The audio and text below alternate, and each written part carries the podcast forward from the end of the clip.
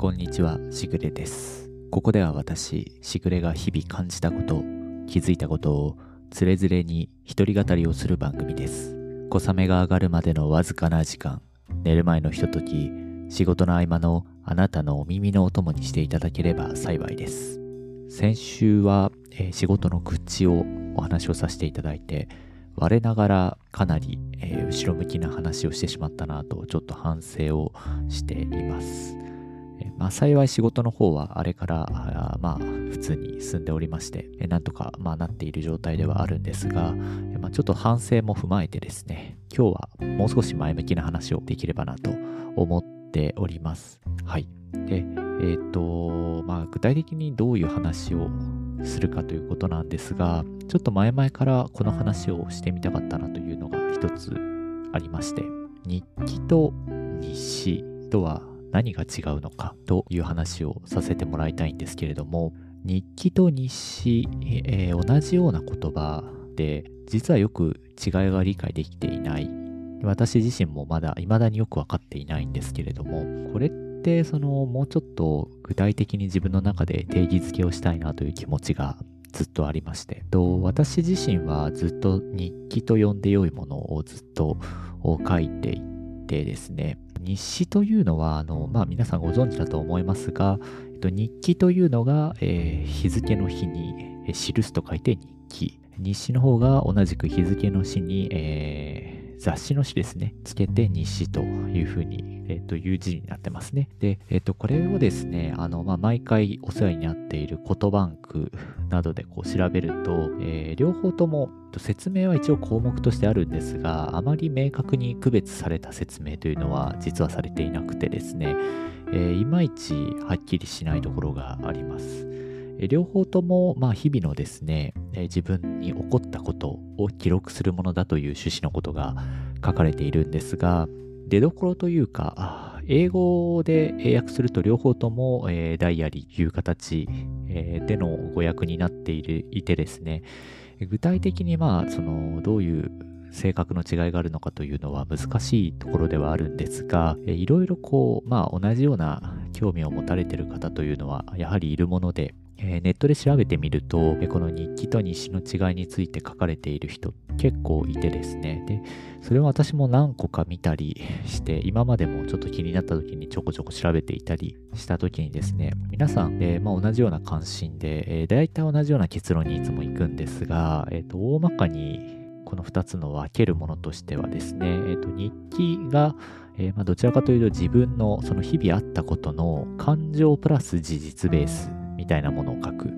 日誌というのは、これもともと、えっと、これちょっと しっかり裏を取ってないんですが、えっと、もともとは公開日誌、えーログブックというものが、まあ、もともとその言葉の語源としてあって、航海ですね、船でこう、海を航海しているときに、えーまあ、えー船員が、まあ、日々のその風向きであったり、波の高さであったり、天候であったり、そういったことの事実を、まあ、ログに残すという意味で、そのログブックというものがあって、えーそれが元になって公開日誌というものがあるんですが、えまあ、それを元にしたあの語源にする言葉なのだというふうに書かれているものがいくつかあってですね。なので、まあそういったあまあ経緯があるということもあり、日誌というのはどちらかというとその感情の部分を省いた、えー事実だけを残すような性格のものであるという、こういう説明をされることが多いなという印象がありまして。で、えっ、と、私自身は先ほどもちょっと話したように、ずっと日記をつけて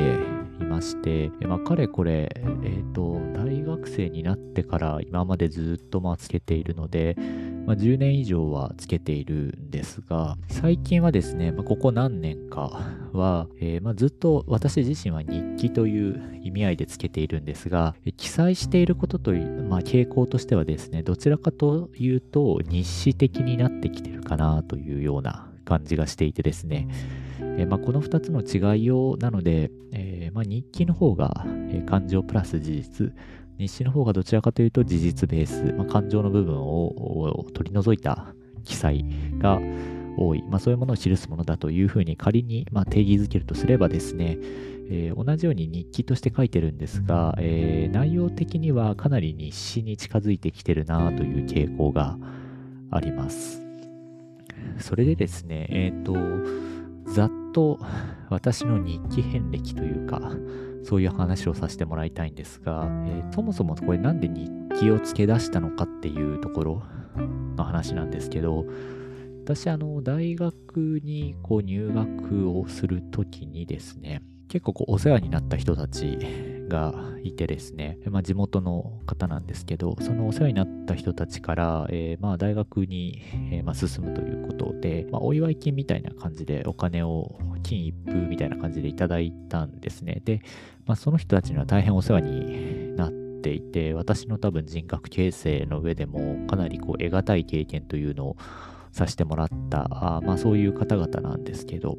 えー、なので、まあ、そういうですね、まあ、非常に恩のある人たちからいただいた お金だったということもありですね、えー、まあ、当時まだ、えー、20歳になる前ではあったんですが、幼いなりにもですね、えー、というか、このもらったお金をですね、なんかこの、そのまま消えてしまうようなものに使うのは良くないなという感じがなんとなくあって、で、何かこう一生残るというほどではないんですが、何か形に残るようなものがにした方がいいかなというふうに思っていて、で当時いろいろ考えた末にですね、えっ、ー、と、万年筆を買ったんですね。で、えっと、その万年筆は未だに私使ってるんですけど、えー、で、まあ、万年筆を買って、えー、まあ、これをずっと使っていくんだと、当時はかなり意気込んでいてですね。で、万年筆を買ったからには、何かこう、毎日書き記すようなものをそういう習慣をちょっと始めてみてもいいかな。大学生になったこのタイミングで新しい習慣としてやってみようかなというふうに思ってつけ始めたのが日記だったですね。えー、そういうまあ経緯があったので、えー、一番最初は私紙の日記を使っていました。えっ、ー、と、本当に最初は多分大学ノートみたいなのを買ってきて、で、それに、まあ日々あったことみたいな。えっ、ー、と、大学は地方から、えっ、ー、と、まあ、この関東の大学に出てきていたので、まあ、一人暮らしを同時に始めるということもあってですね、えー、なかなかこう不安なことだったりとか、まあ、ストレスの溜まることだったりとか、よくわからないことだったりとか、まあ、そういうことをですね、特に目的もなくつらつらと紙に落としていたなというふうに記憶しています。で、えっと、その大学ノートにしばらく書いていたんですが、えっと、やっぱりその、凝り性というか、もっと根っからがそういうものを、まあ、性格なんですが、えっと、まあ、使ってるノートをですね、ちょっといい紙にしてみたりとか、あの、いわゆるその日記帳と言われてるものにちょっと手を出してみて、書いてみたりだとか、いろいろやっていて、で、結局大学生から社会人になって、って最初の1年目とか2年目ぐらいまではそれでも紙に書き続けてたんですよね。で、紙ずっと書いていたんですけど、えっ、ー、と、これまあ社会人になっていろいろこう仕事もするようになって、とまあ、自分でもですね、こう、まあなんというか、いろいろこう趣味とか、あ他にもやることが増えてくると、えっ、ー、と、まあ日記の意味合いも変わってくるというか、えっ、ー、と、後からちょっとこう見返す検索をしたいなという欲が出てきて、えー、そこから、えーと、紙の日記からですね、デジタルの日記に、変えたんですよね。で、一番最初、そのどういうサービスを使ってたかというと、えっ、と、ちょっとこの辺が記憶が曖昧なんですが、えっ、とですね、確か一番最初は、マイクロソフトの OneNote という、えっ、と、アプリケーションがあって、て、これ多分 Windows のパソコン買われるとですね、今標準で確か入っていますし、あの、Microsoft が提供している Office のあ今、マイクロソフト365というサービスなんですかね。えっ、ー、と、サブスクリプションのサービスになってますが、えっ、ー、と、この、えっ、ー、と、サービスの中に、えっ、と、入ってているはずです。えっ、ー、と、まあ、あの、マイクロソフトのノートアプリなんですけど、えー、当時は、えっ、ー、と、このデジタルの始めというのは、この OneNote というサービスを使ってですね、えっ、と、日記を書いていました。で、えっ、と、何のタイミングだったかはよく覚えていないんですが、このちょっと OneNote が使いづらいなというふうに思って、ここからまあ結構いくつか、えー、サービスを変えたりしていました。えっ、ー、と、OneNote の次に、えっ、ー、と、EverNote を試してみたり、これもすごく有名なアプリですね。どちらかというと多分ワンノートよりもこっちの方が老舗だとは思います。エヴァーノート試してみたり、えー、あとはまあいろんな他の、なんというか、いわゆるその日記帳アプリみたいなのもたくさんあると思うんですけど、そういうものに手を出してみたり、やったりしたんですが、えっ、ー、と、で、今、えっ、ー、と、一番直近で変えたものとしては、まあ、いろいろこう変遷をたどってですね、一時期、あの、今、すごく有,、えーと、有名ですけど、Notion というサービスがあると思うんですが、えっ、ー、と、Notion を一時期使ってみたこともあったんですが、これは結構すぐ私にはちょっと合わないなというのがあって、まあ、ちょっとこの辺の理由をですね、話し出すととてもそれだけで一本取れてしまうので、あの、ちょっとここでは割愛、えー、するんですが、えー、そういう変遷をいろいろやりまして、結局じゃあ今何使ってるのかというと、これもしかしたら前、えー、何回か前の収録でもお話ししたかもしれないんですが、えっと、今結局ですね、えっと、Google の Keep というあのアプリを使っていて、これは本当になんというかメモアプリただのメモアプリなんですね。えっ、ー、と、特別こう日記用とかそういうことではなくて、なのでいろんな使い方されてる人がいると思うんですが、どちらかというと、まあ、付箋に近いようなアプリですね。ノートアプリということで一応言ってるんですが、もっと細々したことを書き留めておくようなものに向いてるようなアプリにはなってるんですが、えー、これがすごくまあ機能も少ないですし、そんなになんというか、あの、ものすごく日記に書くことに特化しているわけではないので、えー、まあ不満がないわけではないんですが、えー、まあ、すごく、なんというか、機能が少ない分扱いやすいというのもありますし、あとはこう検索で引っかかってくるのがですね、とてもやりやすい、精度が高いという気がしていて、個人的にはかなりこの Google Keep に今は落ち着いていますね。えー、ここ1年か2年ぐらいですかね。えっ、ー、と、ずっとこの Keep に、えー、日記を残しています。で、この、まあ、キープの使い方というか、こういう話になってくると、またちょっと話がそれるので、まあ、今こう話していてですね、ノートアプリの自分なりの使い方とか自己流の使い方みたいなので、一本話をしてもいいかなとは今思いつきましたが、ちょっと話が横道にそれてしまうので、今回は割愛させていただきます。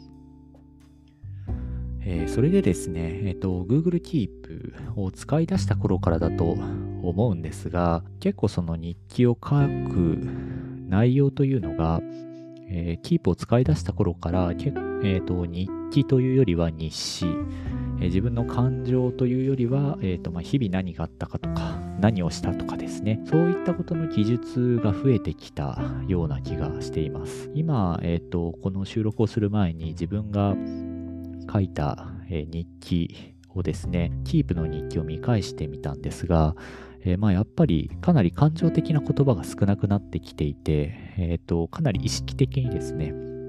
日々何があったかとか、そういうところを中心に書き残しているような感じがしているなというふうに思っています。この Keep というのは、えっ、と、書いたメモに対して、えっ、と、どういうメモなのかっていうのでタグ付けができるようになっていて、検索するときもこのタグで検索できるようになっているので、私もですね、一応その日記に該当するものについては、えっ、ー、と、ライフログという名前でタグを1個作っていて、その、まあ、タグを貼り付けて、作るようにしています。で、検索するときは基本、このライフログのタグで検索をかけるようなイメージですね。で、これも、えっと、確か最初はダイアリーっていう名前でタグを作ってたんですけど、えっと、なんかこう、記録を残したいなっていう気持ちが、えっと、確かどこかのタイミングで非常に強くなってですね、それでライフログという名前に変えたんだったなというのを思い出しました。で、感情的な、あなんというか、この記述がですね、嫌になったかというと、別にそういうことではなくてですね、よりこう、なんというか、簡潔に書くトレーニングというわけではないんですが、後から検索した時に見やすくなるようにしようというのが、かなり意識的に最近、自分の中で気持ちが変わってきてるんだろうなというのは感じています。で、一方でですね、ただその、たまに紙の日記とかを、まあ、捨てずに取ってあるんですけど、えーと、それをたまに見返すことがあるんですが、それはやっぱりパラパラとめくっていると、それはそれで結構参考になるというか、えー、すごく感情むき出しの言葉ではあるんですけれども、えー、まあ、この時そっかこういう気持ちだったんだというのが、まあ、やっぱりそこに書き落としたもの感情的になってるがゆえに、えー、後から見て非常に参考になるものって結構あってですね。なので、思ったままの感情そのままっていうのを紙に落としておくというのは、後から見返すということを考えてもですね、結構おすすめだなと個人的には思っています。なので、まあ、何が正解というのはもちろんないんですが、今のところちょっと私の中のトレンドということで言うと、えっ、ー、と、割と日誌的な書き方でしばらくは続けてみようかなと思っています。えー、それとですね、えっと、この日記と日誌の話に関連したことで、えー、もう一つお話をさせてもらうと、まあ、これはものすごく、なんというか個人的な意見にはなってしまうので、えー、まあいろいろ好き好きはあると思うんですけれども、えー、まあこの感情を交えた日記を書く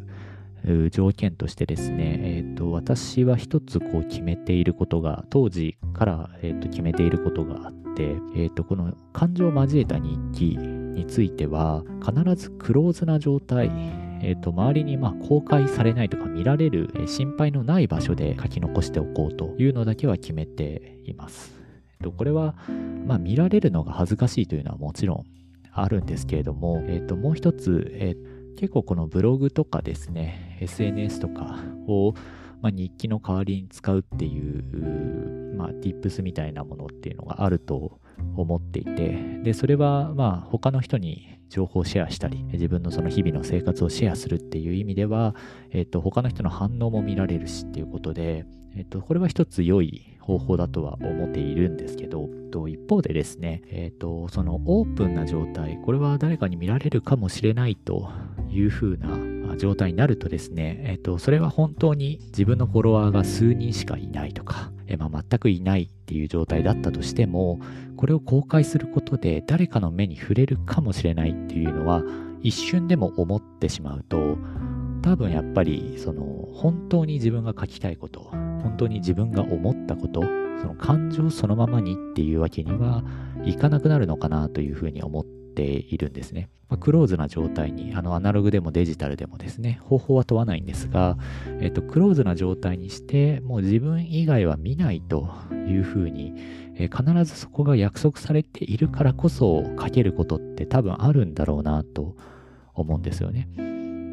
よくまあその昔の日記を見返してすごい黒歴史だったっていうので、あの、なんというか、こっぱずかしくなったという話は、えー、あると思うんですが、逆に言うと、まあ、その、黒歴史になるぐらい、後から見返して、え、ー、と、顔から火が出るぐらい恥ずかしくなったみたいなのは、え、ー、と、まあ、当時、それだけまあ、その、生の感情というのがちゃんとそこに残せているわけで、えー、そういうことから言うとですね、まあ、やっぱりその自分の本当の感情をしっかり残しておきたいという目的から言うと、私個人としては、えっ、ー、と、クローズな場所に残しておくというのが 良いのかなというふうに思っています。なんというか、この作業というかですね、日誌的なものについては、これはもともと後から、えー、まあ、公開されること、誰かに情報を共有すること、後から見返すことというのを前提にして、えー、まあ、情報を残すという目的で書かれているので、この日誌的な使い方をするものについては、まあ、SNS であったり、えー、ブログであったり、誰かにシェアをするサービスに載せて発信をするというのは一つ手なのかなというふうに思っています。はい。で、なんで急にですね、えっ、ー、とまあ、ここまで喋って、えー、なぜ急にこんな話をしているのかというと、えっと、私、今ちょっと悩みが一つあってですね、この日記と日誌というのをもうちょっと明確に切り分けて、別々の場所に書いてみるのもいいかなというふうに今ちょっと思っているんですね。で、えっと、先ほど話したように、今私はその、まあ、日記という名前で事実上日誌のようなものを Google Keep に、えっ、ー、と、まあ、毎日、あの、なるべく毎日書くようにしてるんですけど、一方で、あのー、この、ポッドキャスト始めた最初か2回目ぐらいの放送で、え、ー、と、実はブログもやっていますという話をして、全然更新されていないブログをやっていて、1記事だけ更新しましたみたいな話をしたんですが、で、その後、習慣化していきたいですみたいなことを言う、高らかに宣言したんですけれども、えー、まあ、案の定今ちょっと頓挫しているというか、え、ー、と、ブログの方がですね、え、ー、と、全然更新できてないという状態なんですね。え、ー、と、まあ、自分の中では、あの、この新しく始めたポッドキャストが、なんとか週に1回更新できているから、まあいいだろうという言い訳をですね、自分にしながらしているんですが、ただ一方でやっぱりこう、文字として残したいというか、まあ文字を、なんというか、自分の仕事とか、そういったもの以外で、えー、自分の好きなことを文字にしたいという欲もやっぱりあってですね。なので、ちょっとこのブログをまたちゃんとやりたいなという気持ちはずっとあるんですが、えー、これをなんとか、この今、ポッドキャストをやるという習慣が、まあ、習慣づけがだいぶできてきてるので、これをにさらにプラスする意味合いで、ちょっとブログの方もちゃんと更新していきたいなって思ってたんですね。で、何がこんなに腰が重くさせるのかと思った時に、やっぱり結構このちゃんとしたものをしっかり記事にして書かなきゃっていう気持ちがすごくあって、で、やっぱりそれはそうであるべきだと思ってるんですけど、えー、なんというかもう少し砕けたものを書いてもいいのかなと。ただ、一方でさっき言ったように、あの、本当に日々の日記みたいなものを書いてもなという気もしていたんですね。実際私もその、なんというかネットでこう検索とかしていると、あの、本当にたまに、本当に個人の日記ブログみたいなのに行き当たることってあると思うんですけど、まあ、本当にただの日記という、そのまあ、書いてる本人にとってはですね、あの、必要なものだというのはわかるんですけど、えっと、それをか、なんていうか、たまたま見たときに、それがなんか自分の身になったというか、あの、あ、いいこと書いてるなと思ったことが多分一回もないですね。で、日記として書くというのは、今まで通りこのクローズな Google Keep に残しておいてですね、えー、と何かこう作業日誌のようなものを、えー、一つこうブログの記事として今まではこの作業とかをした結果を何かこう記事にですね一つブログとして残そうと思っていたんですが、なんというか結局それが腰を重くさせてる。で、更新はしなきゃいけないなというプレッシャーだけ感じるみたいなのがあったので、まあ、そもそもなんかこれちゃんと紹介してないんですけど、私のブログどどういうブログかっていうとですね、なんかこう、何か一つテーマを決めて、えー、まあ、この言葉の由来であったりとか、えー、自分の気になったことっていうのを、えー、自分なり調べたりとかしてですね、その、まあ一つそれで文章にしたものを公開するっていう、うまあ雑記ブログのようなものをやっているんですね。で、まあそのブログについてはまた、えっ、ー、と、後日公開できれば皆さんにもシェアさし、えっ、ー、と、シェアをしたいなと思うんですが、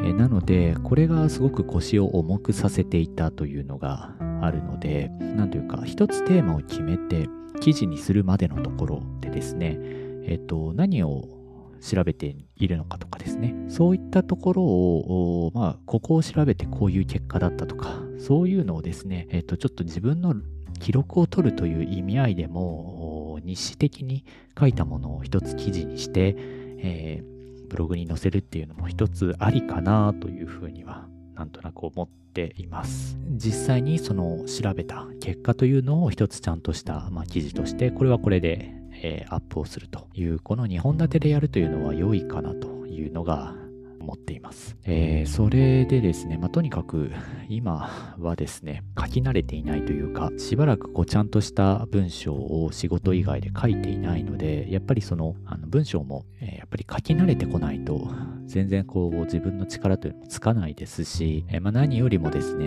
えーと、一向に上達しない、まあ、慣れの問題っていうのはかなりあると思うので、えー、ちょっとこの辺りですね、日誌をどうするかというのが悩ましいところでは